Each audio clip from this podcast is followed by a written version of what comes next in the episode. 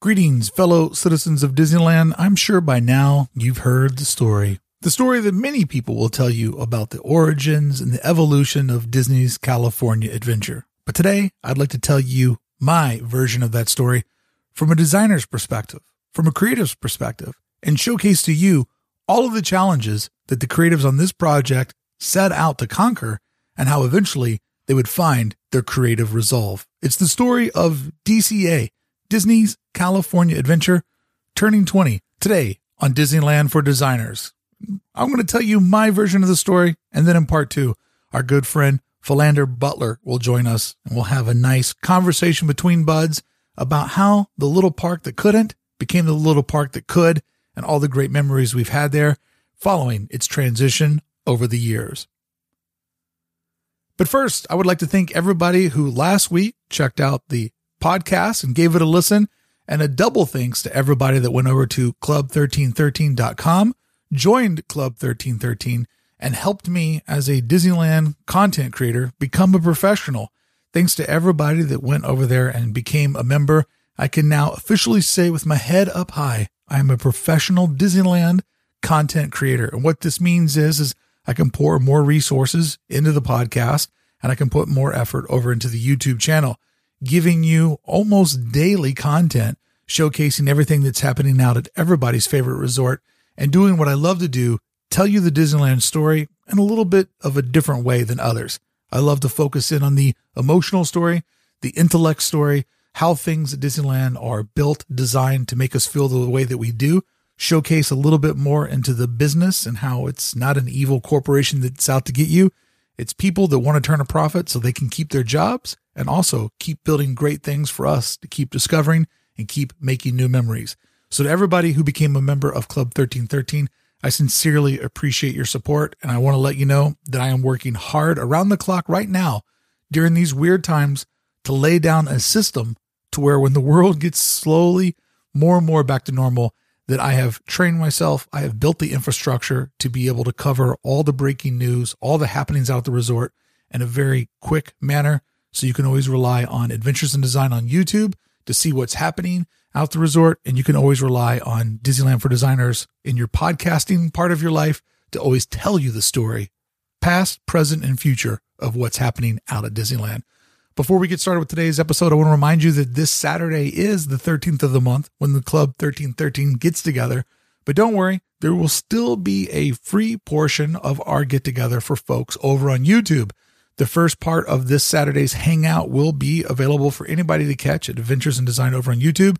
And because it is February and because it is the 13th, this month's theme is Date Night at Disneyland, which, if you don't know about this thing that used to happen back at the park, Date Night at Disneyland really laid a lot of groundwork for many things that were to come in Disneyland's future. And it was all because they're trying to figure out a way how do we get teenagers to fall in love with each other while they're falling in love with Disneyland? That'll be a live stream that'll be happening this Saturday over at YouTube. The live stream is going to kick off at five o'clock. That will be free for all. But don't forget, members, we will be doing our special meetup after we hang out with everybody else for a little while. We'll retreat over to the clubhouse at Club 1313. All right, let's get started with today's episode. It's the story of Disney's California Adventure.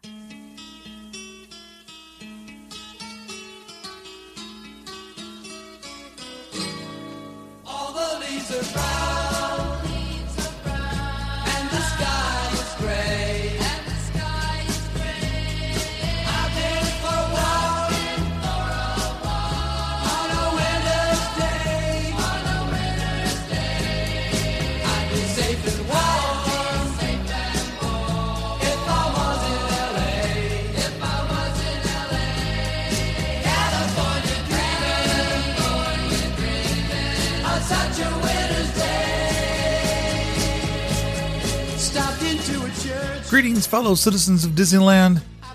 I would dare to say, whether you're a hardcore Disneylander or just a casual parks fan, you're probably aware of the origin story of Disney California Adventure.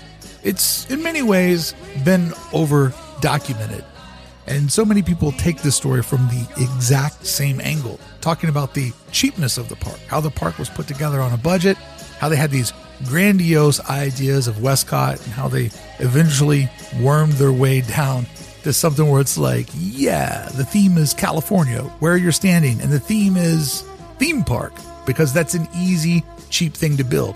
And I'm not going to deny there was a lot of laziness that went into the first days of this park. And I'm not also going to lie that there was a pretty much an overall lack of imagination of things that we've come to expect from Disney, the Disney brand, and when we see the term Disney parks. It was a lot of these things, and when people tell the story from that direction, they're not being wrong, but they are being repetitive because, like I've said, depending on wherever you're at in the world of your Disney fandom, I'm sure you've heard that story. But what I like to focus on when telling the story of Disney's California Adventure, I like to tell the story of the creative problems that went into building this. I would talk about the creative struggle that goes into doing the impossible.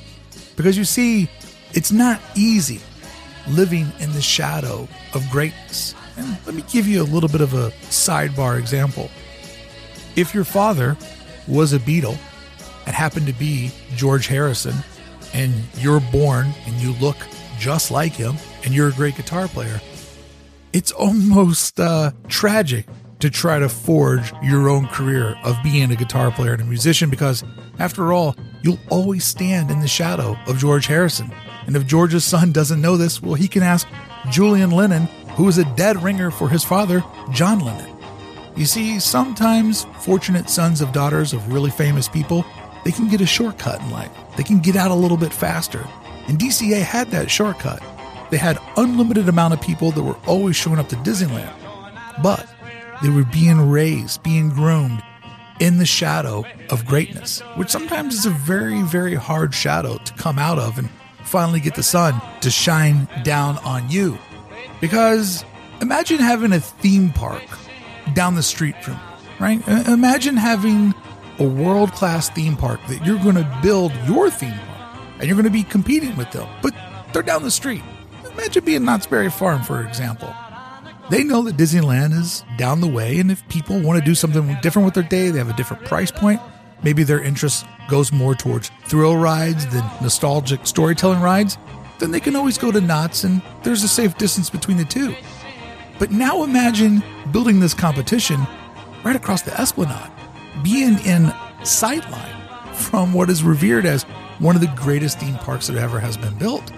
Sure, it was a combination of all things people always mention. I'm not going to deny the cheapness, the laziness, or lack of imagination, but I feel like the part that people that have never actually designed or built something leave out of the equation is the intimidation. That's the thing that always gets left off the list of when talking about Disney's California Adventures origin. And it's the thing that I want to focus on because I try to put myself in the position of other creatives. I try to think about what the creative challenge was and how they did or did not resolve to that challenge. And the intimidation of building in the shadow of Disneyland, that is one where you would have to take a long walk, drink a pot of coffee, take a drive in your car, do a couple of showers, and go, okay, how do I do this? How do I do this right across from greatness? The intimidation, the fear of failure had to be absolutely real. The fear of failure in this case, in this story, was absolutely devastating.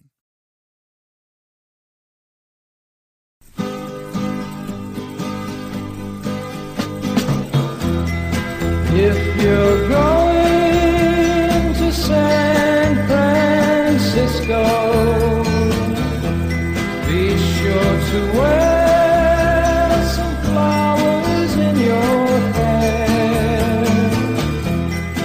step out, take a deep breath, let our Michael Eisner hatred go, and think about being the folks that were tasked to design the park across from Disneyland. Because if you set out to do the opposite of Disneyland, to make something that was the complete difference of the equation that would become the Disneyland Resort, if you stepped out to do something completely different, you would get DCA 1.0 in 2001. It was designed to be everything that Disneyland is not. And as a designer, I fully get this concept. And even though the re- end result wasn't exactly what you would want, I applaud it. Because let's do this real quick. Maybe you're creative, maybe you're not, but this is a scenario I think everybody can understand.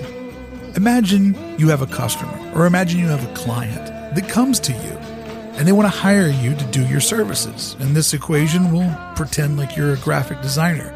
So you have a client that comes to you and they say, Hey, we're starting a second business and we want a new logo for our second business. Well, you're going to take on this challenge, and maybe you were a part of the first logo, but chances are you probably weren't.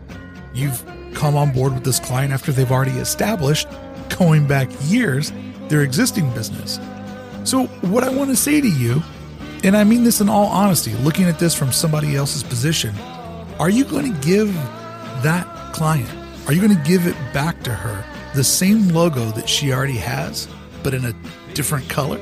Are you going to literally take what somebody else designed and say, well, I can't make better than this, so I'm just going to take what she already has, type out the name of the new company, give it to her in a different color, and say, here it is. This is what I did. Because a good designer would try to complement the first business, right? We want to run these two businesses in tandem. So a good designer would say, okay, this is what matches what you already have. But a good designer would never ever go in on the first attempt and try to trace, or dare I say, replicate the existing logo. A good designer would say, I want to be seen in here. I want my voice to be heard. I want to show what my artistic interpretation of this creative problem solving is. So I'm not going to build you what you already have.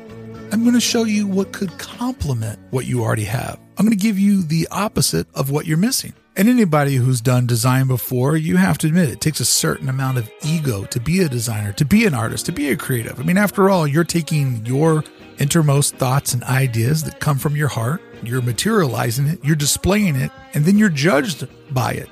It takes a certain amount of integrity, a certain amount of self confidence to put those ideas out. So I can completely understand why they were going for the complementary or the different of Disneyland. You see, DCA failed because of this idea, which is a worthy execution of ideas. But ultimately, it would fail because you can't beat perfection. You see, I have been to three Disneyland parks. I know, humble brag, and that's two more than Walt ever went to.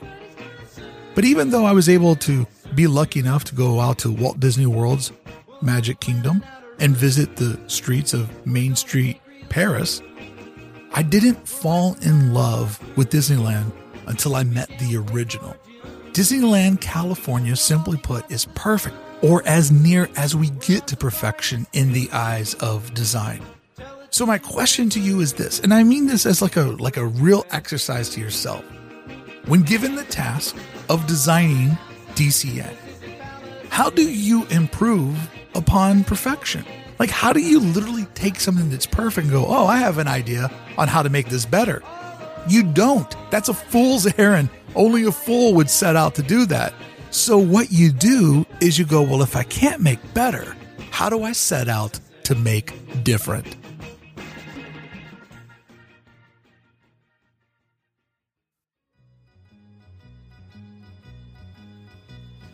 And all the ways that people describe the opening of Disney's California Adventure in 2001 as being a failure, I will tell you this it was extremely successful in being different than Disneyland in every imaginable way. It skewed more into an original IP. You didn't have attractions based on movies and characters that you'd grown up loving your entire life. And it also leaned more in an adult direction. I mean, even though they try to rebrand it and remarket it as a place where you could take the family and kids, if you look at the opening day attractions and offerings, this was a place that was designed more with adults in mind. It also allowed alcohol sales park wide. It was most things that people requested and still often do request. A park where, hey, what happened to original stories being told? And I want to be able to drink, and I wish there were things for adults to do. In many ways, they were going down the checklist of things that people often say that they want and still do say that they want. But when presented and given, is it really what people want? See, your customers have a way of complaining about what you haven't done for them. But in many ways, they take for granted what you have done for them. So when you follow your customers and always do what people ask you to do, sometimes the customer isn't always right. Sometimes the customer doesn't know as much as the business does because the business has designed, researched, and really put their anchor down in whatever sector that they take over. It's dangerous to just follow what customers want, and in many ways, that danger was the beginning of dooming California Adventure. Because even though it was successful in being different and it was successful in going down a checklist that many adults would request for a new theme park, it was ultimately a failure because of one major glaring reason. And this is something that no designer could ever avoid. Disney's California Adventure was a complete and total failure because simply it wasn't Disneyland. It lacked the familiarity of all the characters. It lacked the movies, the adventures that you just look at a building and you go, aha, I know exactly what that is. I know what I'm getting into the moment I do it. It also lacked the charm that only history and legacy affords you. You see, Disneyland didn't start out being nostalgic. It had to earn that. It didn't start out being this place where, like, well, how do we keep telling the story of Walt? How do we keep telling the story of two brothers that came to California chasing down a suitcase in a dream? These are the things that happen all along the way. But when you're building something brand new, you're not afforded those royalties of emotions from your customers that just go into a place and it feels sacred to them because they've been told their whole life this is the happiest place on earth. And when you go there, you take in the notion of today, I'm going to have one of the happiest days of my life. There's absolutely no way that you can build something brand new and still give people the same level of nostalgia that Disneyland had crafted with its 45 year head start, and dare I say, back in 1955, reinventing what the idea of a theme park could mean to people not only here in California or here in America, but around the globe. It simply lacked that thing that we often call magic, which is the feeling of being inside of Disneyland. You just can't create that if you're doing what is different than Disneyland. So ultimately, the experiment of how to complement, of how to do different, it had to be fixed. It had to be resolved. And the way that you do that is you start with the spine of the park. You have to go down the spine and create a whole different experience, which is also a very familiar experience. So when we look at the spine of the park being replaced, let's start at the very back wall of Pixar Pier. And let's think about how that had to be completely redesigned into characters, taking these sort of generic theme park attractions, rebranding them with characters and movies that your kids and you have experienced together and they'll probably experience with theirs, putting the art of narrative and story into these off the shelf attractions. Let's think about the fun wheel. Putting Mickey's face on the fun wheel, replacing it with the original sun, instantly lets you know that you're in a Disney park. Mickey's face is one of the most familiar things that you'll ever see, even though, as I've been documenting over my Instagram, it's been drawn a thousand different ways. But there's a part of our brain that if we can just see enough details, we instantly know, oh, that's a Mickey Mouse. That's my friend. That's somebody that I've known my entire life. From diapers to adulthood, Mickey Mouse has always been there in one form or one fashion. Across the body of water, we have The Little Mermaid, Ariel's Undersea Adventure. Once you go into this dark ride, first off, dark ride is Disneyland. But once you go into this dark ride, you not only see the characters that you recognize, see the characters that you and your children have fallen in love with, but most importantly, you hear the sounds. You hear that soundtrack of your life that is distinctly Disney. So, as we work our way on both sides of the body of water, what we have just experienced is a series of familiar friends. Familiar friends that take us to moments in our life, these familiar friends that we found for the first time, and then the first time we were able to share them with our children or our friends. Around this neighborhood of good buddies that we've had for a long time, the water was transformed into the breathtaking nighttime show World of Color. This is a Disneyland idea of this thing that people see all day long as a body of water. How do we transform the unexpected into the breathtaking? How do we give this park its very own Fantasmic experience? Carsland would give full immersion experience to DCA that even Disneyland was jealous of because Carsland is the first land that ushers in a new age of storytelling that the Imagineers have perfected. It was the warm up act for Pandora and for what we would see at Star Wars Galaxy's Edge, and hopefully what we'll soon discover in this very park for Avengers Campus. But Carthay Circle to the front gates is where the most obvious nod to Disneyland resides, and it's so important because the first part of a story is always the first part of a story that gets you hooked.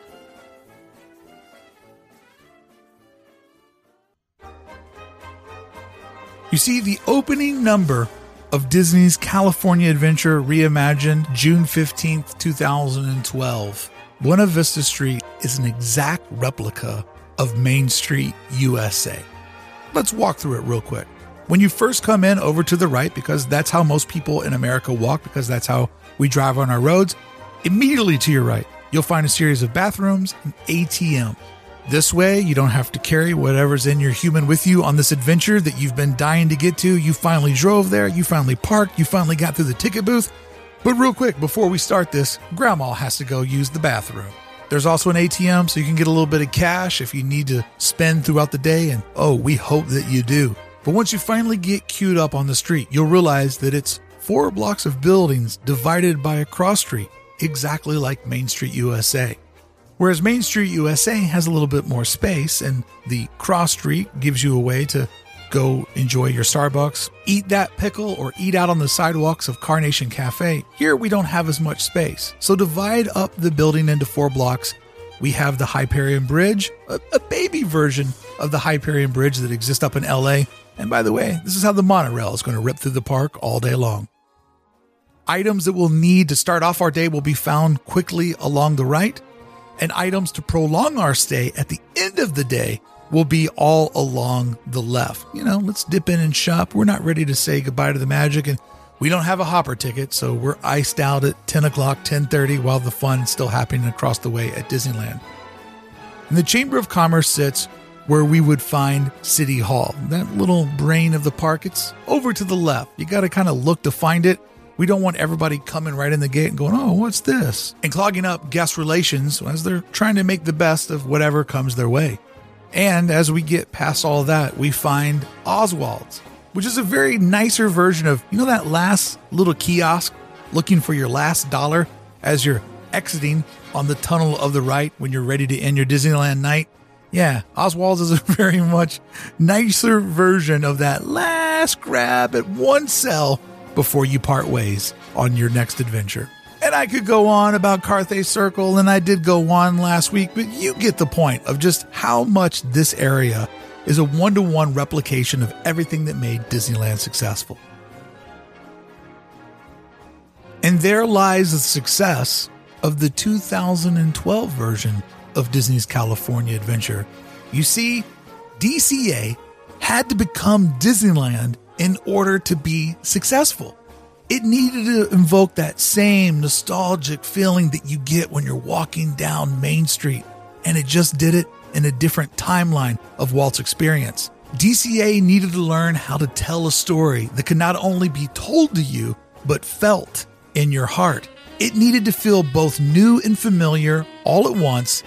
It needed to become what it is Disneyland's companion. And as the park has rightfully evolved into being Disneyland's companion, not only now does it sit historically in Disneyland's shadow, but it now also sits in Disneyland's template of perfection. Now that each park fully, truly complements one another, the balance of the Disneyland resort is complete. You see, what they were missing out on when they set to design this and they opened it up back in 2001, they didn't understand. It didn't need to be different, it just needed to be a complement. What they didn't realize that they had to learn the hard way through a lot of trial, a lot of experimentation, and a ton of money. They didn't realize in the beginning that it needed to feel like a little bit more of heaven and a little bit more of Disneyland. And now the park feels successful because it's growing, it's maturing, it's being pruned in the shape of Disneyland. And now it truly feels like when you go to the resort, you can get a little bit more of what you want. You can find a little bit more of the magic, and it's just steps away across the Esplanade.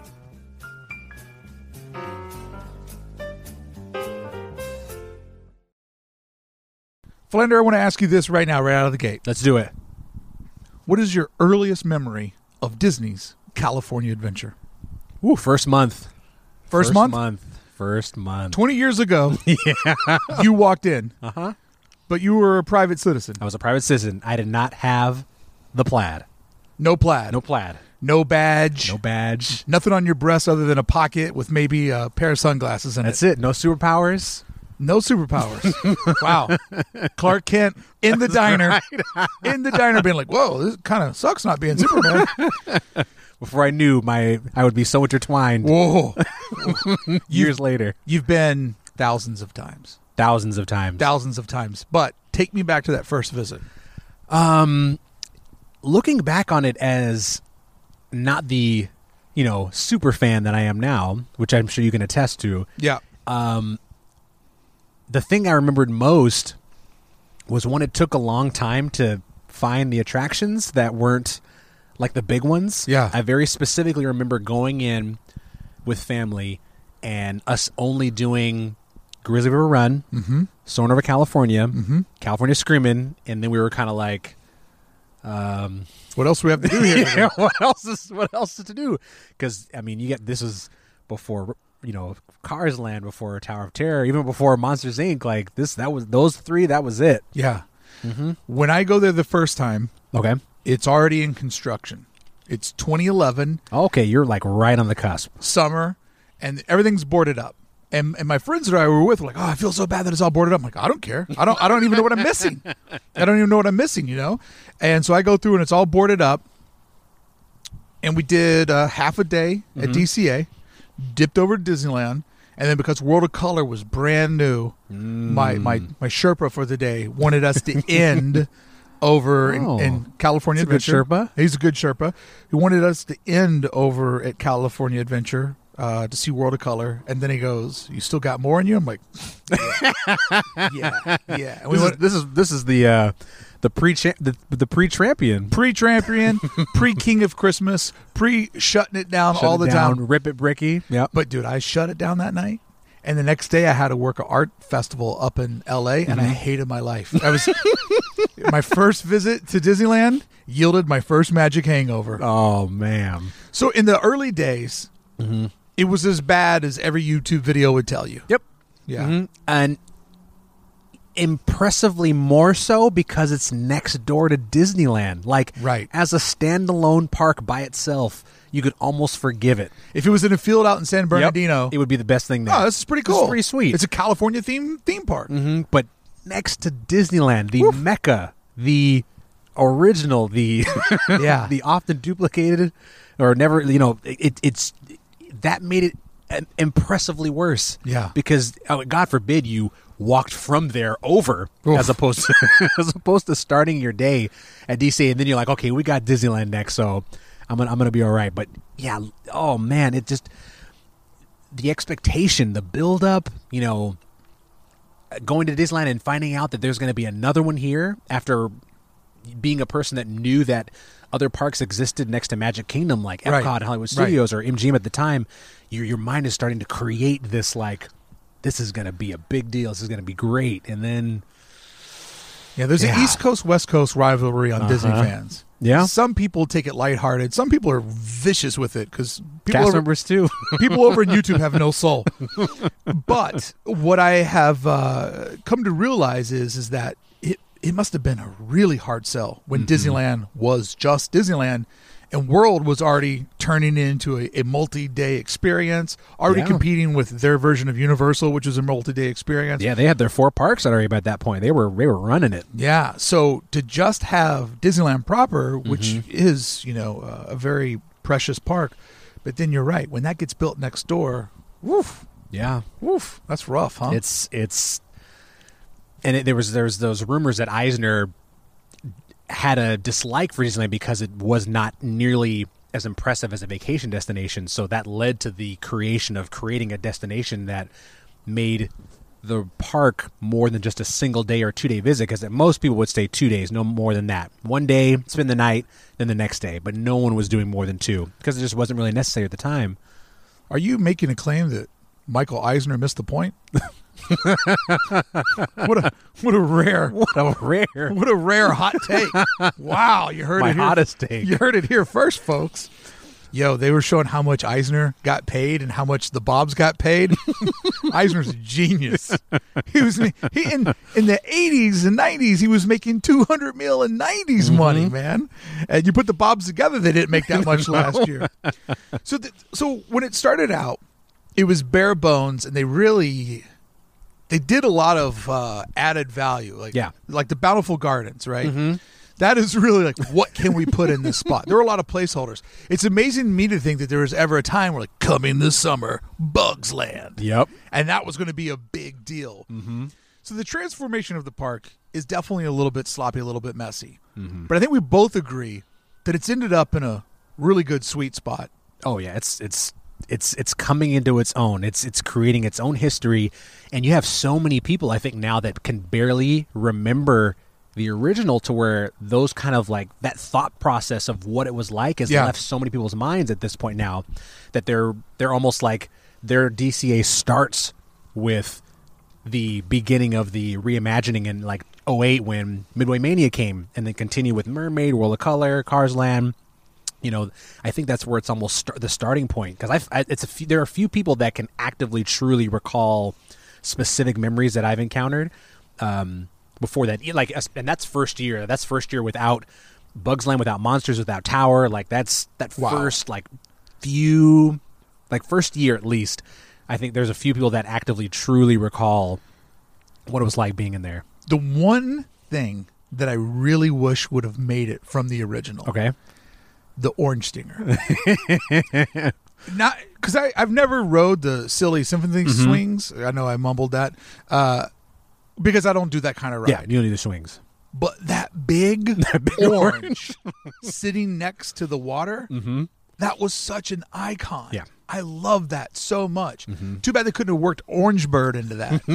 Yeah, Right? he's he's already made. Bring him back. Got to do it. That was back when there was all that like big stuff in the corners. You had the Maliboomer, you had the orange, you had um, the orange did look good though. That was that was clever. It said Orange County. Yep. Like that was a for real icon. And I feel like if today, I, th- I feel like enough time has passed. Yeah. That if I was brought in to figure out what kind of 20th anniversary merchandise we want to make, we could sell that. Mm-hmm. That is something that could for sure get sold today. There's enough distance in time where people are like, oh man, that's like the most OC thing they ever made. I would like. There's no retro DCA merchandise. Like they, there's tons of it for Disneyland and other parks, but they're like, uh, maybe not go back. Let's not remind. Let's not. Re- Shh, it never happened.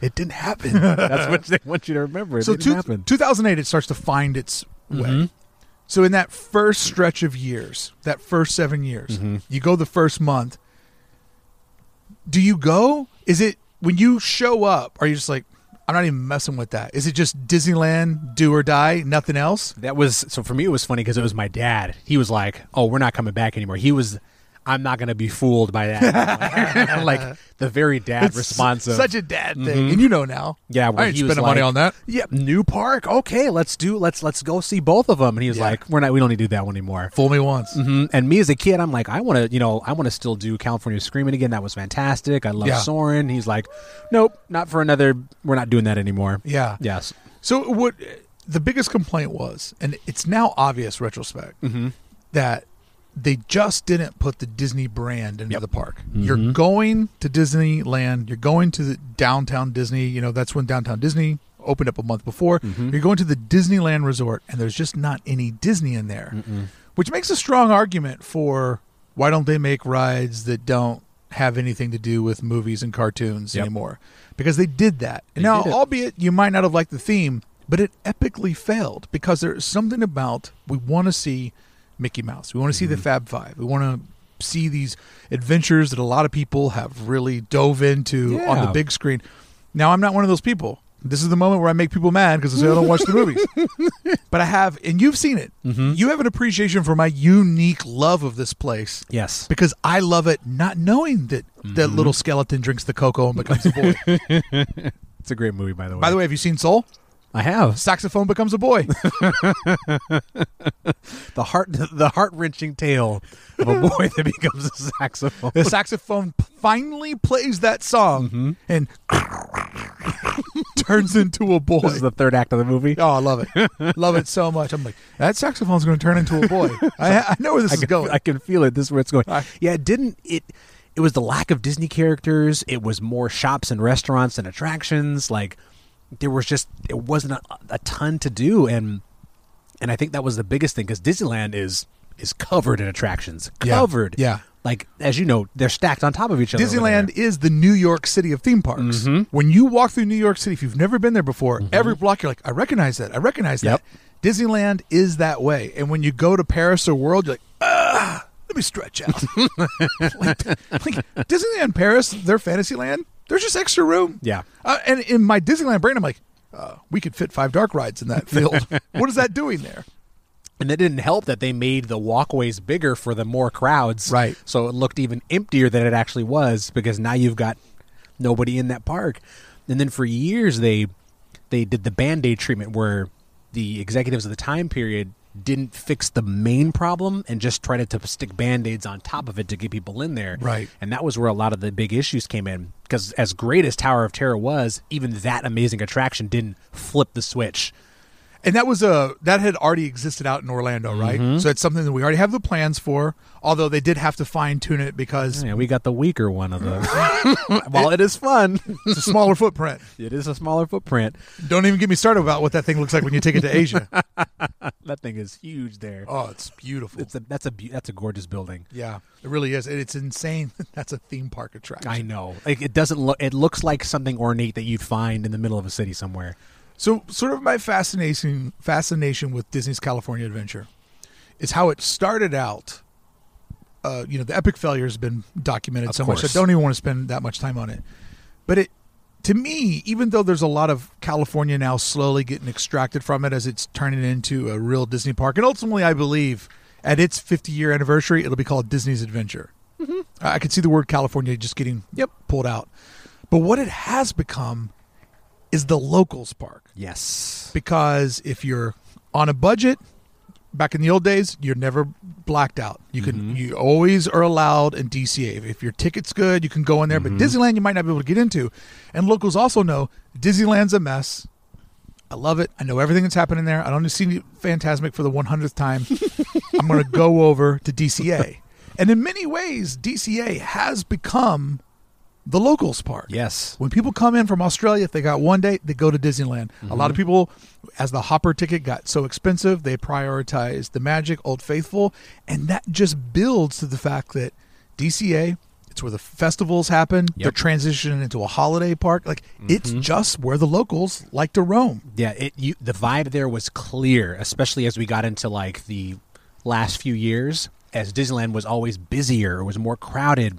DCA having the alcohol, the Yeah. festivals, the dance parties, like it created a vibe all into itself that was so distinctly different from Disneyland that it became the place like the kind of hangout spot where I know a ton of like locals, and annual passos that would start their visit there and then end out end up at Disneyland solely because that park was open later. But, okay. That closing early of DCA drives me insane. You know why they do it, right? I don't care. Like, I don't want to hear it. I don't want to hear it. I don't want to hear your propaganda. Go ahead. Tell me why. They only do it so that the trams are not like blown out of the world by having okay, both parts oh, closed okay, the same easy, easy with the hard T in front of the trampion. So this is what I'm saying. This is what I'm saying. Make more trams because Big more tram. both because it closes at ten o'clock or mm-hmm. nine o'clock. Who only knows? But the food starts shutting down two hours before. That's fair. Now I mean, that that's actively fair. When I'm in DCA and I see the sun going behind the fun wheel, I'm like, I better grab a sandwich because I'm about 20 minutes away from like, nah, we closed an hour ago. that is fair. That is fair, especially for a park that is promoting like you know, essentially an alcoholic beverage at every location where you can buy food, the food should be there longer. I don't blame you. Forgive the brain mm-hmm. because well, I haven't been in the full DCA for a while. The original name, the Cove Bar. Mm-hmm. That that was the original name of the bar up on top of where King Triton's uh, establishment was. Yep. The Cove Bar was one of the best places to hang out in Orange County. Yep. Without a doubt. It's all locals. Good luck getting a table. If you get one of those rail spots and you can watch World from there, I mean, that was a spot. And, and to be able to recognize this is a Disney park, this is a global icon. People save up all year long to take a trip, to go here. It's a once in a life opportunity. But if you're blessed to live in Orange County or LA, Yep. the Cove Bar is just where you hang. Mm-hmm. That is that is a charmed life. I, rem- oh, I remember for years. Put me in the time machine now. Put me there. Put me in that seat right there. oh God. I, re- I remember when it wasn't that popular. I remember it, and it, it started over as they started to improve the food quality. They added those specialty drinks that are incredibly Instagrammable. Yeah. And that was when it, it really just flipped the switch. And that, and you, you, I'm sure you have many of your rips would walk right by it and there'd be a huge line to get in. Yeah. And that became the spot. And people, you know, the secret drink menu, it became like this locals thing that it would almost would be hard to explain to someone that didn't go there all the time, which I'm sure you've had to do a few times. They're like, what is happening? Yeah, just don't even. here? Maybe we could get a table there. No, Nope, nope. no, no. We didn't show up three hours before all the other Yeah. food started to shut down. Yeah, we'll just look at it as we walk by. So let me ask you this: as it's transitioned and it's become where you start your tours, Yeah, um, I would say 80% of them start in California Adventure. if you had to pick Mm-hmm. a favorite DCA attraction as of 2020 when we locked up the gates, what would be your favorite? That is going to be a. I'm dipping in between Racers and Guardians of the Galaxy. Whew. That's a uh, that's a hard That's coin a hard toss. one. Um, I almost ha- the the the dark ride enthusiast of me has to lean a bit more towards racers. I think because of that. Yeah. And as much as I love Guardians, Racers is the perfect ride. it is. Three acts, Mm-hmm. three different things happening. Uh, storytelling, leisure, and a real fun thrill seeking thrill in can. that just gives you that little bit of adrenaline. The way that you get off of that cart and you walk through the Valley of Ornaments there. oh my God. I mean, everybody is happy there. Because I've stood there before waiting for a dead spot to Yep. film with nobody behind me and just the contact buzz of people just coming around that corner talking about their race, reliving. Yes. How long is that attraction? It's just under five minutes long. The entire thing. The entire thing. Wow. Yeah. Slow down. You're not racing yet. wow. Slow down. You're not racing yet. Feels like 15 minutes, man. Yeah, and I know because there's days uh, on a VIP tour. If I had six people, that means I wouldn't r- buy the attraction. I'd put them on, and then I'd walk around and wait at the exit. So I, I literally would stand at the exit where we had the guests with disabilities enter and exit. And I would wait Uh-huh. there as the guests came down the stairs. So I would, I would literally hear everyone getting off the attraction coming that out that way, and all of them. Oh, that was so much fun. We won. We lost. It was amazing. And again, that contact high of these. I look at everybody just, just absolutely enjoying themselves. Just a beautiful, beautiful attraction. Mm-hmm. Really, I think kind of the first, first land, first attraction and a whole new chapter Yep. that we're living through right now. Mhm. You know, that lays the groundwork for, um, uh, forgive me for not knowing it off the top of my head, uh, Pandora out, Yes. in the, out in the East Coast. Mhm. That lays the groundwork for what we have at Galaxy's Edge on both coasts. Like what, for what they're doing right now on the backside of that lagoon they're putting in in Paris. Like uh, a lot of what you see out in Japan, like it starts there. That's them flexing their muscle that we're ready for a whole new chapter in Yeah, storytelling. I think with a lot of people too, they come from a time period where Disney, at least if they had not visited any of the other parks, especially not going out to Florida, the last epic thing that the company had done in that time period was Indy in '95. So there was no big, that blew my mind. yeah, When I learned that the freeze, like when Uh-huh. I did, when I became a student at Disneyland, I'm like, oh, Indiana Jones is the new ride. yeah, that was from the big '95. 95. I was in community college then, dog. To think that Galaxy's Edge was the last brand new attraction built in Disneyland. Not counting Buzz, which was 05, but that was a re- like they Right, reused right. that building. That's the old Tomorrowland shell game. But yeah, people, I think almost it's easy to forget what Imagineering is capable of because for so long, like as as fun as as screaming is, you know, this is, this is another roller coaster. Like there are roller coasters like that all around the world. Soarin' was the big wow because Yeah. even Grizzly River Run, as fun as that is, is just still another tubing. You know, Does that ever get animatronics added to it? Does that ever get a story put into Uh, it? Tony wanted to put animatronic bears in there. And That's what it's missing. Uh-huh. I can't. I, like when I found out there were no bears, I'm like, oh no, I'm over it. No, I'm not going to walk around with wet Japanese denim all day for that. No, no. Tony B wanted to put Of course he animatronics did. in there. Of course he did. And that You know who doesn't write the checks? Tony B. he doesn't write the checks. He uh that attraction, I, I've told it to guests, and they're like, I said, I can take it or leave it. While the mountain itself is uh, stunning, and as you've mentioned time and time again about how great it is by creating a, a barrier that adds to the Yeah. beauty of the park, Yeah. it's just another rafting attraction. They have one of those at Knott's. Like, but you know, it's so funny how DCA has really had to come into its own. yes. because if you break it down, it, it, it many times it is a one to one cover band of Disneyland. I mean, a lot of people don't put it together because it feels emotionally different. but if Carthay is the castle, Grizzly Peak is Matterhorn. It's that one two punch, that big, uh, you know, visual, uh, obs- obscure. What am I trying to say here? That Another, uh, or a weenie. yeah, big weenie, The big weenie. You- and I've often tried to think in my mind if they ever took it out because I feel it is a subpar experience, even though Mm-hmm. I've never wrote it. If they did take it out, my lord, how different would it be with Oh that? my gosh. with just a crater, Yeah. just a crater. And I mean, look, they could put something in there. They know the magic. They could build it. Mm-hmm. I do believe that property could be used better. But like, I don't even a know how you go about taking something like that Oh out. Oh my gosh. Because as far as I'm aware of, a Disney mountain has never been destroyed. They get built. They never get taken apart. have not getting, at least not yet. And well, hey, give me a hammer. But I, it, it is fascinating that even though it's an attraction that you probably don't ride alike or don't have an affinity to, you don't buy merch, you know, you don't wait for Jared to make a print out of it. um, but it is a kind of an important part of the park Yeah. because of that visual. And I have to say, during the pandemic, getting to sit next to the waterfall, Yeah. which that's a- is which has been turned off since the first week of December.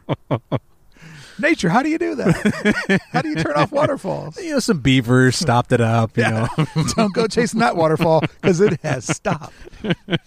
So walk me through this. If you had to pick, if you're plain clothes philander, all right. You're just there, no wife, no kid, Mm-hmm. no bricky bothering you. you're just there after hours and you can't find a cast member to talk to for 45 minutes. Where where's your emotional spot? Like where you want to just sit in that in that park? Winnebago Street. Yeah? Yeah. It Winnebago Street when the trolley is running. hey man, is there anything that makes you happier than seeing Mickey wave to you out the backside of that? no, nothing other than that. That's peak California That's adventure peak. right, right when there. the red car newsboys had finished and he's heading out. Yeah. Oh, I, there were there would be families that would follow him all the way to the end. Oh! just so they would. How can you not? How can you not? That noise I just made, that's the joy of Mm-hmm. seeing Mickey waving out the back with his old timey outfit on. having the and I'm, I would almost ask you your favorite bench in that area, but having the position of seeing the people come in, Mm-hmm. the people leave, the music that's period that's playing, Yeah. that ding ding of the trolley going up and down, that kinetic, kinetic energy, the the balloons being sold, Monorail going across Oh the Hyperion gosh, Bridge. the monorail, the popcorn being cooked there, the churro also Willie's, Hey. like the uh, Willy Churro, great little hidden Mm-hmm. artifact. But also, if you go over to the other side in front of the newspaper there, that metal popcorn stand, I love that thing. That Mm-hmm. Yes. retro metal mid-century America, like uh, metal, or actually before mid-century, like it looks like a, a miniature New Jersey diner. I love that popcorn. you know that's the best popcorn on on property, I- I- extensively tested by me. Uh, let me just tell you, a lot of times Disneyland popcorn smells way better than it tastes. That is fair. so. You're telling me that's where you get the freshie. hmm And I will tell you how I know this by testing each and every one over the course of two days, because they they used to give us, and I'm, I'm sure they'll still do in the future. They used to give us coupons to get free popcorn. And between back when my wife used to work there and friends, we actively visited every single popcorn cart, and that one always consistently tasted the best. And I don't know if it's because that is the most recent. Um, popcorn machine put in, so it's the newest. Got that new grease? There you go. But that one has always tasted, and it, it smells fantastic, by the way, as well. Well, and it's got the caramel cookie there, cooker there, Well, well, Orville filling Fillenbutton.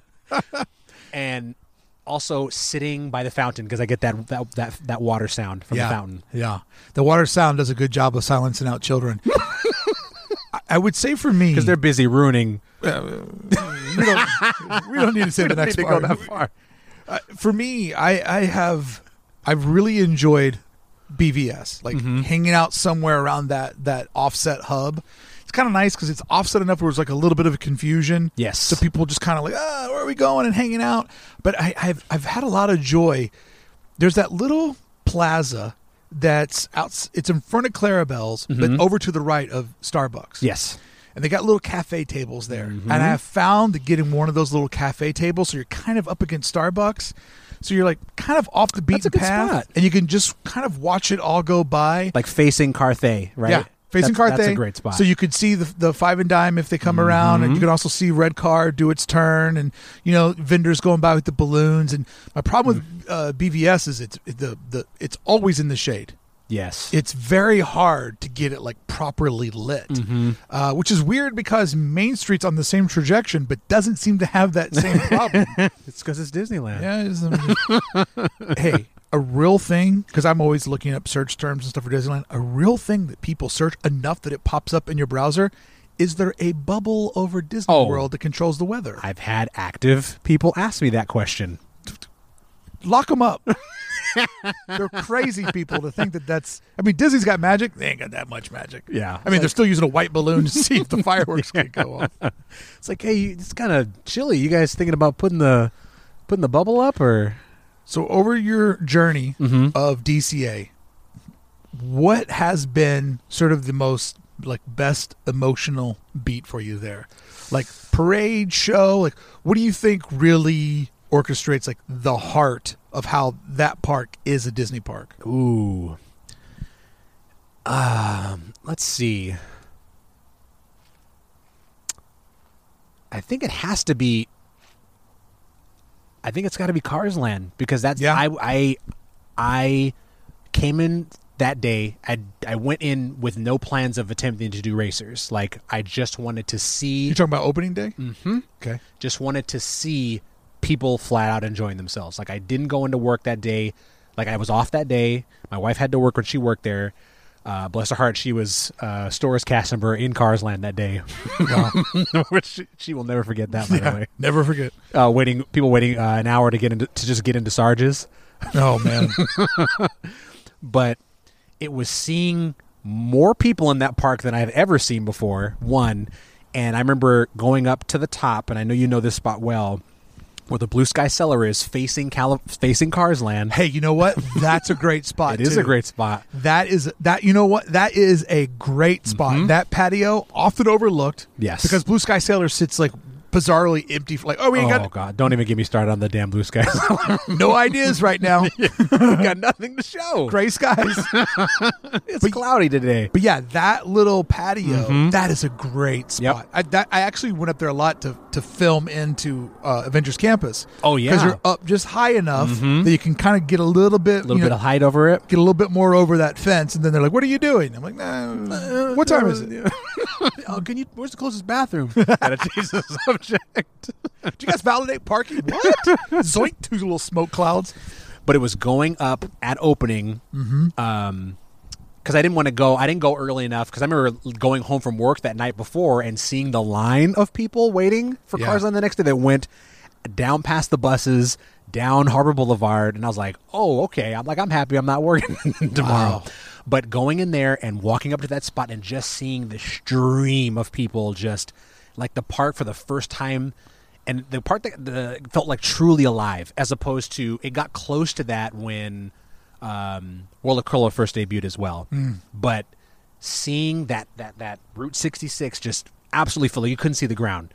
And then at, while I was up there for a little bit, George Kalogridis, who was president at the time, came and popped up there. He didn't like come and talk to me because he didn't know I was a cast member, but I introduced myself. But he came up there also just to see everyone coming in because Yeah. even for them in Yeah. that moment, this was the the massive investment that they put in over the course of the last five years. And you know, w- we see the construction that lasts three years, Mm-hmm. and, and but they've been working on this for a decade. For a decade, You know, they have been hedging their bets, planning on Mm-hmm. it. It's all gear, and you just there's something about when you are a part of something like that, Yep. seeing it come to life. Mhm. It, it'll choke you up.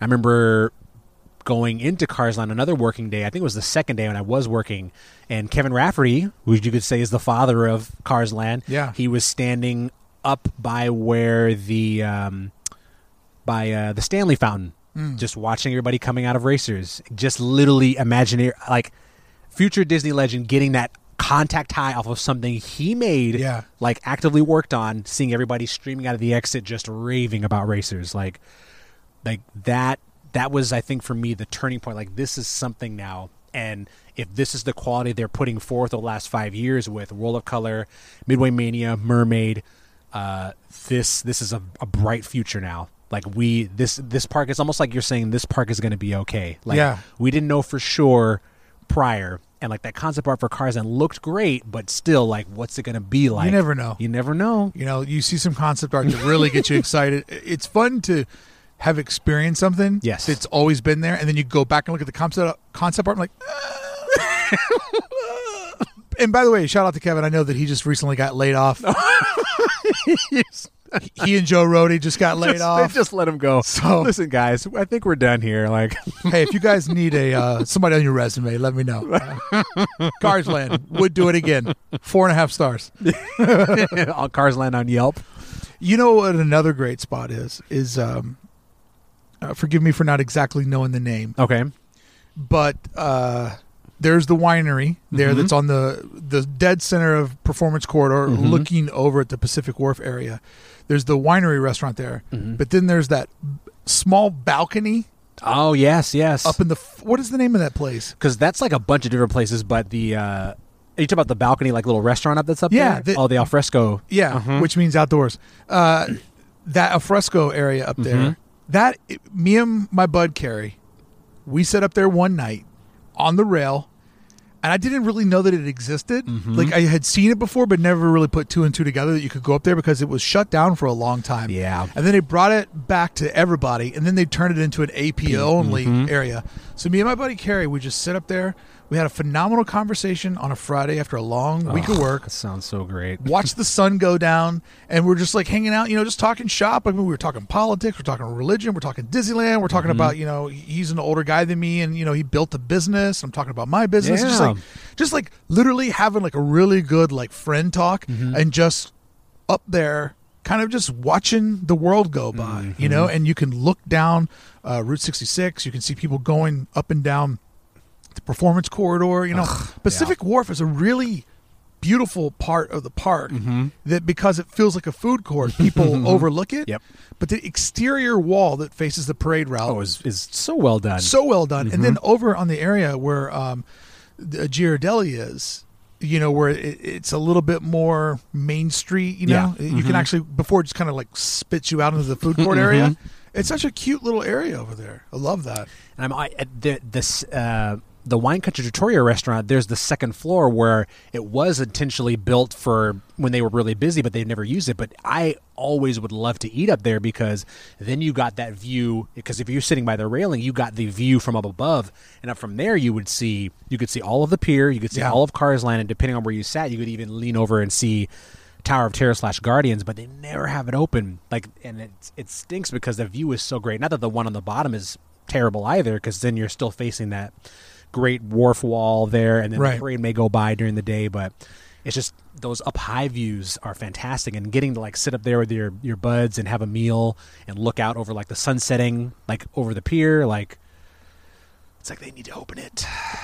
We had one point turned it into a um, like a VIP tour rest area. Yeah. Granted, people don't rest that often, but hey, it's exhausting not waiting in line all day. you were gonna say something. it's like you know what? I think Hey. I just need to take a break. We're moving through all these rides so fast. if those people can relax, the world is just. You know, that's what I like to hear. Mm-hmm. So let me ask you this: Parade Mhm. in DCA. Where's your favorite? And I, I'm going to throw away the um, Pixar Play Parade Okay. Because it was fun, Yes. but didn't really have that magic. So let's go with Paint the Night. All right. When Paint the Night, Oh, precious paint the night. And that little ding, ding, ding. oh God! Don't get, me started. You go high, I'll go low. um, Paint the Night. If you're there, street Plain Street Close Jones, where's the best spot to watch Paint the Night in DCA? Because I have a spot. Okay, you got a spot. Let me see. Hmm. I oh favorite favorite spot. And are we taking logistics out of it? Because I'm part of me's also thinking of, of like a tour guide brain a little bit, but I'm trying to like turn it that part of it off. Well, I- I'll give you two spots, and then I would love to hear what you have to say. okay, Because one, if you can time it right and you're eating at the the winery there, Mm-hmm. which by the way, the music they play at the winery, like when you're walking down the performance Yes. corridor, my wife and I always laugh because when we walk through there and we hear the music, Mm-hmm. it sounds like the last episode in every Real Housewives where they're like. Vicky is trying to understand her husband's side of things. She's got a new job. She hasn't seen her son in six months, but she hopes they can, you know, get back together. Like it sounds like the wrap up. For, uh, so when we walk through there, I always tell Beth like a fictional ending to Real Housewives. So if you can time it right and you can be up there dining, yes, and you can get close to the rail, it's just a relaxing. You're you're chilling. You don't have anybody in front of you. But if you're going on the street, Mm-hmm.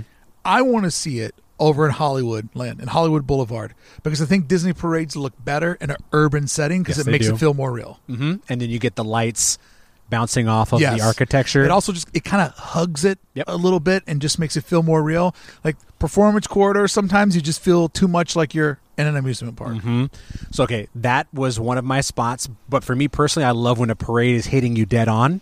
Oh, So straight on, huh? mhm, come, literally coming at you. So you're gonna be over by the hub.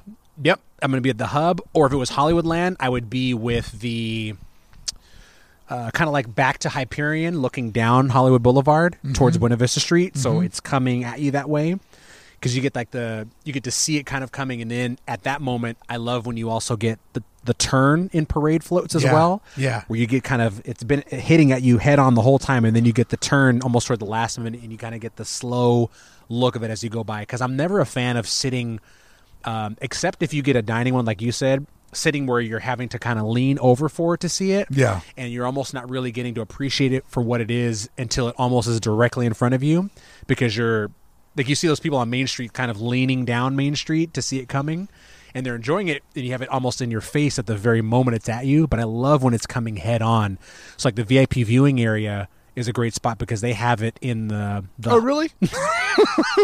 I'm shocked. I would say I think the best part about it is just sitting down as opposed to where it is because you Oh. can put pe- people anywhere. Dude, I'm about ready to get one of those white chairs tattooed, tattooed on me. those beautiful white chairs. You're like, Ricky, what's that? It's like, if you know, if you know, you know. Yeah. Okay. if you know, That is the know. ultimate in elegance where I like to go. but you know, you're right. That that turn part Mm-hmm. is right because if I think about my favorite place to see a parade in Disneyland, Mm-hmm. when I went for both the opening of Paint the Night and when I went there uh, for the soft opening of Magic Oh. Happens, Magic happens. front of the train station. There it is. in front of the train station. You get the, you get to see it coming down Main Mm-hmm. Street. You, you just have the whole, uh, you know, the the all the people everywhere in the town square.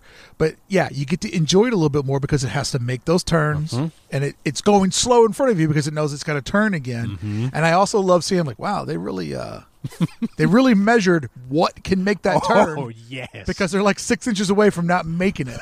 I think about that all the time. And not only for parades, but also attractions. Like when I see the Midway Mania vehicles come back into station, I'm looking at the literally centimeter between load station and vehicle. And I'm like, they, Oh. they hit it to a head. Like if they had messed up by even a centimeter, it would wreck and destroy the whole thing. I was backstage once checking in to go do uh, printing over at Yes. Wonderground.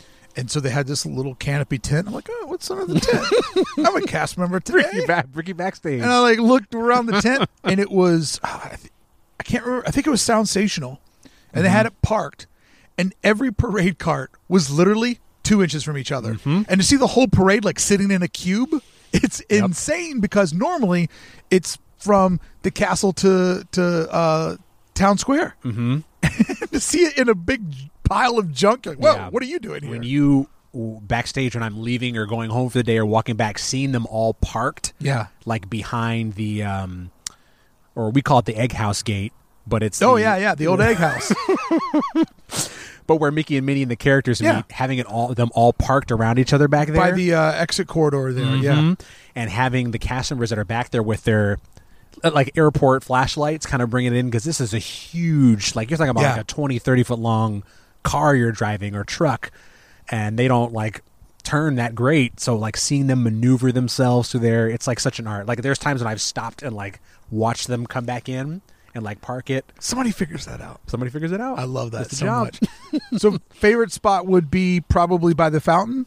So I you can would get say- that turn. Mhm. I would say the if it's not the fountain, it's going to be at the end of Hollywoodland with Ooh. it having started from the pier. So you're seeing it turn right in front of Hyperion. Uh huh. Yeah, that's Turn right going towards Guardians. My favorite spot is that, but I'm standing on Spider-Man's shoulders, so I can get a good view of it. Maybe Taskmaster. Oh, I no. don't know. I don't know. I don't know. I don't know. Okay, so let's do this. It's on its way to becoming uh, its own thing. Mhm. You know, to quote a lot of Disney boys, uh, Disney boys. To quote a lot of Disney movies, it's on its way to becoming a real boy. Mm-hmm. But my my question for you is this: If you were to improve one thing for DCA, what would you? Hollywoodland. It's and it was sad because it was the one spot that didn't get the upgrade like all of them did. Yeah. Because when 2012 came and they redid the entire park, they had us go through all this new thing where they changed it from into the traditions class where you learned about the new vision for DCA and they they turned the areas into neighborhoods. Every land got a little spruce up except for Hollywoodland. It never got it. which means they didn't want to put money into it because it's the first to go. Uh, yep. That's what I would think. But not So- schmoozies. That they'll be there forever. When you look at that thing, you're like, huh. And then, you, and then you remind yourself, schmoozies in the men's room, right? When you come in, those are the last two, Yep. like, not touch things. yep. Schmoozies like we're not going anywhere. We've been here since day one. Schmoozies never goes away. so, okay, would you change Hollywood Boulevard, or are we talking more s- specifically about the back lot? Like, where are you putting up your barricades and just going down to raw earth? Oh man, I there's a part of me that wants to keep the Hollywood area, but then we've now got so far away from California. Like, is the need for that to be there even important like it once was before? Yeah. Um, but for sure, if I even kept Hollywood Boulevard, backlot is going down to dust. Like, if I'm putting up the the walls of death, you can walk down Hollywood Boulevard, Mm-hmm. and then you see a wall of death when you would go back into the back lot. Yes. and the wall of death would go around Smoothies, stop around the Fairfax fruit stand. because the cast members put up a human wall to protect. Them. yeah, well, no, they're just in there polishing it up for the Schmoozies 25th anniversary. But I, I would for sure, and then the next wall of death Mm-hmm. would probably be at the edge of Hyperion, yes. and then just you know flank over to the first building because I Mm-hmm. like those old timey buildings. I think it's a really beautiful street. I Mm-hmm. think it could easily because for me that area is way bigger than what people think. Yeah. I remember there was almost a time when they rerouted the monorail to give even Mm-hmm. more space back there. But to me, the only thing that makes sense going in there is more Avenger stuff Yeah. because it is uh, more valuable than Star Wars. Mm-hmm. It has so many films. It's such a rich property, and to limit that pillar of the company to that small Yep, that little small like space. small space that's flanked by something on all. I mean, it's a donut hole. Um, go ahead and blow out behind Guardians and take Mm-hmm. me all the way up to the edge of the Esplanade, and that's how much space I think Marvel deserves. I don't really know what else. I mean, there I'd heard people toy with the rumor of like they might make it like a Mickey area. Mm-hmm. That's called Toontown, brother. Yeah, that's Toontown. And now that we have Runaway Railway, Mm-hmm. and by the way, Toontown quietly had a birthday and nobody posted about it. Yeah, I know. oh, poor Toontown. So okay, since you picked Hollywood Boulevard, Uh-huh. are do you agree with me? That's what should go in there. More Marvel. Yeah, uh, that is the most bankable. Th- it's the thing that has not stopped and it has not slow, slowed down Yeah. even remotely. You could say because there are there are people there that weren't a fan of the sequel trilogy for Star Wars, and while Star Wars will always have its popularity, it can get dinged up a little bit. You know, we noticed that with the prequels and things like that. Sure. Marvel, that train is is speeding up like it hasn't stopped. And if WandaVision is any, you know, is is uh, using that as like a, a, a marker. It, it's it's it's coming this year. There's all these films coming out. Like it's the only bankable thing. It's essentially why you had said I think previous podcasts ago. Of course, that extra ride's going in there because that's money in the bank because you you have a proven entity already. What kind of ride it will be remains to be seen, but yeah, any executive would be ridiculous to turn down. Uh, maybe not right now. Like, no, Marvel, like we're it's it's all in on that, like every time because they have the numbers to prove that not only will people show up for this, but it's incredibly popular. I also think, and you know, people are going to like laugh when I say this, but Mm-hmm. Marvel attractions are affordable to build. Yep. Because you can tether in the talent when they're making a movie. A lot of the heavy lifting can be done with video Mm-hmm. Yep. screens. It'll be screens. Video screens gives you the ability to update attractions. Mm-hmm. Talking to you, Toy Story. uh, but you could essentially build out that area and you know after a decade if the iron man uh, you know attractions not doing so hot Yep. it could easily be swapped out for like let's say ant-man's the next big cool Mm-hmm. thing you know so i just and the fact that you already have that like urban cityscape in the middle Yes. it just makes sense maybe it's the campus on one side and maybe it's full on like graduated like crime fighting on the other side Mm-hmm. but i just feel like there's nothing else that I think is worthy of that space. And then that is the ultimate. A family's coming out, Yes. they're for sure buying multiple day tickets Mm-hmm. because they want to have time to enjoy Galaxy's Edge. They want to have time to enjoy Marvel's Campus and Marvel's Adventure, and they want to have time to enjoy all the other little, th- you know, the classics, Haunted Mansion, between, yeah. Pirates, Fireworks Show.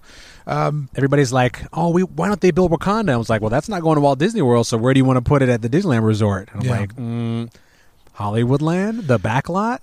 Do you think um, the passing of Black Panther? mm-hmm. Do you think that weighs in the favor of building the Wakanda Dark Ride, or do you think it's like, oh, it's kind of a dead property now? Because they said they're not going to replace Yes. Chadwick Boseman with another Mhm. actor. I think the value of still going to Wakanda will have because I know people that were obviously they love the character, but they were also enamored with this fictional place as well. Yeah. and that's a great way to tie in to the character without necessarily having him be a strong representation of it. And it's not too difficult to have him masked up and recast quote unquote for the attraction as opposed to a brand new actor for the films. No different than how the character walks around now in Hollywoodland. Yeah. You know, because we will have the Black Panther in the Avengers campus area regardless of just like Tony Stark will be there regardless of fictional or real life, you know, passing of characters. So I think that they were pretty dead on when you know I, I love that build out that you had of of course they're gonna have an attraction where you travel to Wakanda in a fictional state Whoop, something went wrong. and oh no something went wrong and now you have to help the Avengers While we were training, there's a message, mi- mission, and we got to go to Wakanda, guys. Are you guys down with it? Okay, good. Mm-hmm. I'm ready to go See you there. but yeah it, it's definitely not a surprise that they decided that would be the location people I've heard that too many times I think now I, I remember even Whoopi Goldberg was like they need to build Wakanda and it's like well you had your chance, Whoopi. you had- you know golden dreams rest you, in peace you had your DCA chance, and you dropped the ball. you dropped it. She's like, my ride is gone. My my show. I mean, for me, I think that it would be exciting to see for once a ride themed about uh, around you know a, a place and characters, people of color that starts from a parking lot to that thing. Yeah. Not a band aid going over something that was a little rough around the edges. So I think that that's a big win. You know, that was to me the big thing about Magic Happens is that finally you saw a parade going down Main Street that reflected all the people standing on the sidewalk. So I, for me, Wakanda is a no brainer just mm-hmm. because it does really put the parks on the right side of history and, and very forward facing. Yeah, and thinking of fictional places that they, that they have that the characters in the film have been to thus far, because it's definitely going to be made off of the movies. What place is better than Wakanda? I like that weird blue place that they're in. the astral plane. yeah, that, I I think we should do that. I'd like that. that will be where you they'll put a bench in there, and you'll be sitting on a bench in the astral plane. And then I think while I'm there, I'll see the old Woody and Buzz zoetrope fly by. But, All the past, all the past attractions. You're here too. uh, for me, I, I think if I could do something, Hollywoodland is a big one. I would love to see, you know, the Doors and Pixar Pier. yeah, the big ones that you want something to come out of, but They- nothing does. They go nowhere. uh, did they build an amphitheater around? I would love for those doors to go into some sort of Pixar dark ride. yes, yes, that, yes. that yes. park is light on dark rides. Mhm. It, Pixar is such a deep, awesome um, uh, source of content. You know, it's so many Emotion- available. Yeah. emotional, multi generational, and I just think Mhm. that the pier needs it needs a, a real Disney attraction. Yeah. not a theme park reskin. It Mhm. needs a real like Imagineering Yes, took a plot of land and built something ground up. yeah, a ground up uh, e-ticket dark ride in the vein of Pooh's Honey Hunt, Mystic Manor. You know, something fantastic that's all indoors. You know, theme it to a great property, and they've got so many to choose from. Like, pick your poison. With really with Pixar, like Yeah. it's and like you said, the emotional connection that comes with those characters. Um, almost makes it a win, and I'm still waiting for my Inside Out dark ride. And Oh, you get the whirlwind. Oh God! I, I I get sad every time I look at that thing because I was I- like, this cannot be it for Inside Out. I Like, it get sad when I see the baby version of the Tower with the Four Winds, thinking about what we could have had, but they're like, uh, Rolly, you don't really want to take that back to They California, do you? convinced him. Throw it in the ocean. He's like, he's like, yeah, I didn't want. They they mentioned about it would be dangerous, and I don't want it to fall and hurt anybody. So Just kill one person. he's like, fine, just trash it. All right, so wrapping up today as we're talking about DCA, if you had to think back Mhm. on like uh, a favorite memory, Favorite memory? what's one that just comes off the top of your head? ooh? And this is like work or or Well, you know, private probably citizen. probably some of your work memories that are epic you probably couldn't share. So, you know, just whatever jumps out that you could that you could talk about. Um, I think it's actually when people. Oh my! I think my favorite thing is when DCA has surprised the person that remembers that it was not the not the best beforehand. Oh wow. I love like I adored adored Bricky the all of the the people and there were many. And I, I almost want to say like if you were not one of those people you probably were and just lying. When when Tower of Terror was announced to be closed and people were furious. And I adored having people go on get, in the queue with me like "Mm, I don't know about this thing and come off like they did it. Once Rocket went under the pipe, I was sold. that pipe we love it so much I can see you and I making a shirt that's just the pipe. It's you and I watching the pre-show, and when he ducks, we just flip out. Everyone's like, "What's going on?" the pipe. the pipe. He ducked. He's like, "Did you see he ducked under it?" They're like, "Yeah, I saw it." I feel like if we had a hangout, we'd have to go under the pipe to get into the hangout. But I think it's yeah, it's people now appreciating it because I've been there long enough t- for it to be the park that no one cared about, like to to to to be the like the lesser than. Yeah. you know and while it will never be disneyland it's it's it's creating its own new history with people especially this new young ap crowd that's coming in that only knows it as the from cars land until now they have Right. no idea of the dark days of you know superstar limo and Loved it. loved it like they don't remember that so this park is almost like their park Yeah. and it's still young enough to where the memories of like people saying oh disneyland was so much better in the 60s and the 70s like you can't really say that with dca because a lot of people are putting its its birthday at 2012 now I would love to throw people in the 60s and then be like, oh, this is it? Said disneyland opening day have them get on um, uh, the canal boats of the world Yeah, have fun. have fun. Have fun going around a pile of dirt. For me, my favorite memory really has nothing to, uh, specifically to do with the park, Mhm. but uh, my sister in law my niece flew out here. okay And my wife says, hey, me and my sister want to go out and have a sister's night out on the town. I said, yeah, no problem. I'll watch Tegan, no problem. Mhm. And then I was like, they left. I'm like, you ready to go to Disneyland? and, you know, they're only eight once. Mhm. And my niece, for obvious reasons, is just obsessed with my wife. Mhm. So to be the only. and beth is pretty cool She is.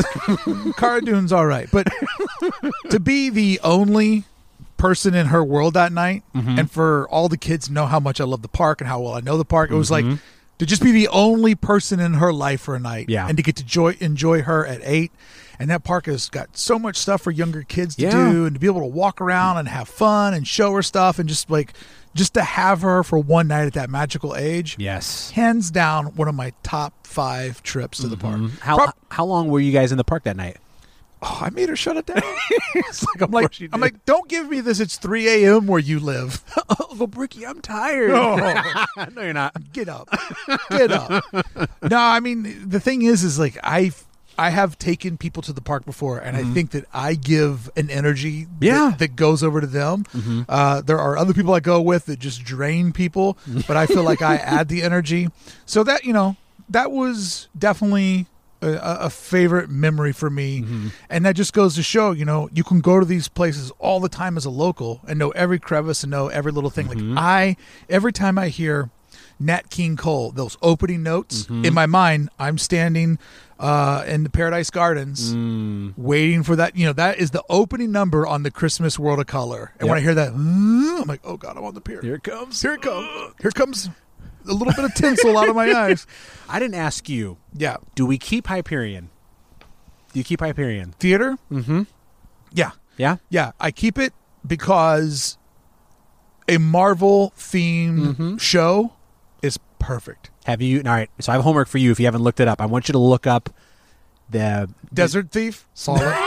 the Taskmaster show. I'm looking for some work. but Disneyland Paris, uh, they ran a Marvel show Mm. that looks like when you watch it, like this. This is the Hyperion right here. Like this could be Is it indoors? Uh huh. Okay. Marvel show, stunt show, indoors, special effects, like little pyrotechnics, uh, stunt sequences, um, and it involves all characters from the film positioned like they look like as the film, like not c- comic book versions, but it's like literally an MCU style show. But about uh, 30 minutes long, so much shorter than like the hour that Aladdin or Frozen would be Yeah. but it, it's like something that would definitely extend out Avengers Campus. Um, that they could also, like you have said, that it's so important, tailor it to future films and new characters. Yes. hmm And the cool thing about uh, putting all your eggs in the Marvel basket is it's now becoming such a diverse Yep. property. I mean, there's so many films. It's not longer, no longer like, oh, you put that in for little boys. Like there are plenty of movies that little mm-hmm. girls can see themselves in. So I, I just feel like that is such a safe way to put it. And Yeah. you know, what works better in a you know in a you know I'm saying metropolis and I know that's more of a DC term but mm-hmm. just in that urban sprawl Yeah. like a theater in the middle of it all makes total sense mm-hmm. and also seeing theater goers like waiting in that side courtyard which could be spruced up a little bit I mean Yes. Disney let's hide the stairs on the side of the building right like you guys can build false walls I've seen you do it mm-hmm. let's just put something over those stairs It's like, let's just theme the show to like you're going to a Stark Expo Yeah. and you're an audience and something goes wrong. You mean the new technology's flawed? Here comes Ultron. hey, Philander, to 20 more years Oh, of DCA. 20 more years of DCA. And then some. and then some. Friends, thank you so much for taking a lap with Philander and I around Disney's California Adventure. And I hope you enjoyed my version of looking at the creative struggles and how ultimately California Adventure got to exactly where it needed to be. But like all great creative projects, there's just a couple of stumbles, a couple of things that we do wrong along the way. It only kind of shines even more of a light on just how perfection Disneyland was right out of the gate. But sometimes being first is being best because you don't have all those other voices of competition of what worked before rattling around in your head. And I feel like once they learn to listen to those voices instead of trying to quiet them is when the park eventually got to where it was supposed to be. Friend, if you had a good time today, if you enjoy my content, I would encourage you, if you can, go over to club1313.com and become a member. Starting at episode 55, the second half of all the podcasts, you'll have to be in the clubhouse. You'll have to be in the lounge to hear how the story goes because I have to uh, reward those who reward me with the benefit of making this content. But don't worry, there'll still always be a Disneyland story for you free each and every week. But if you can, head over to club1313.com.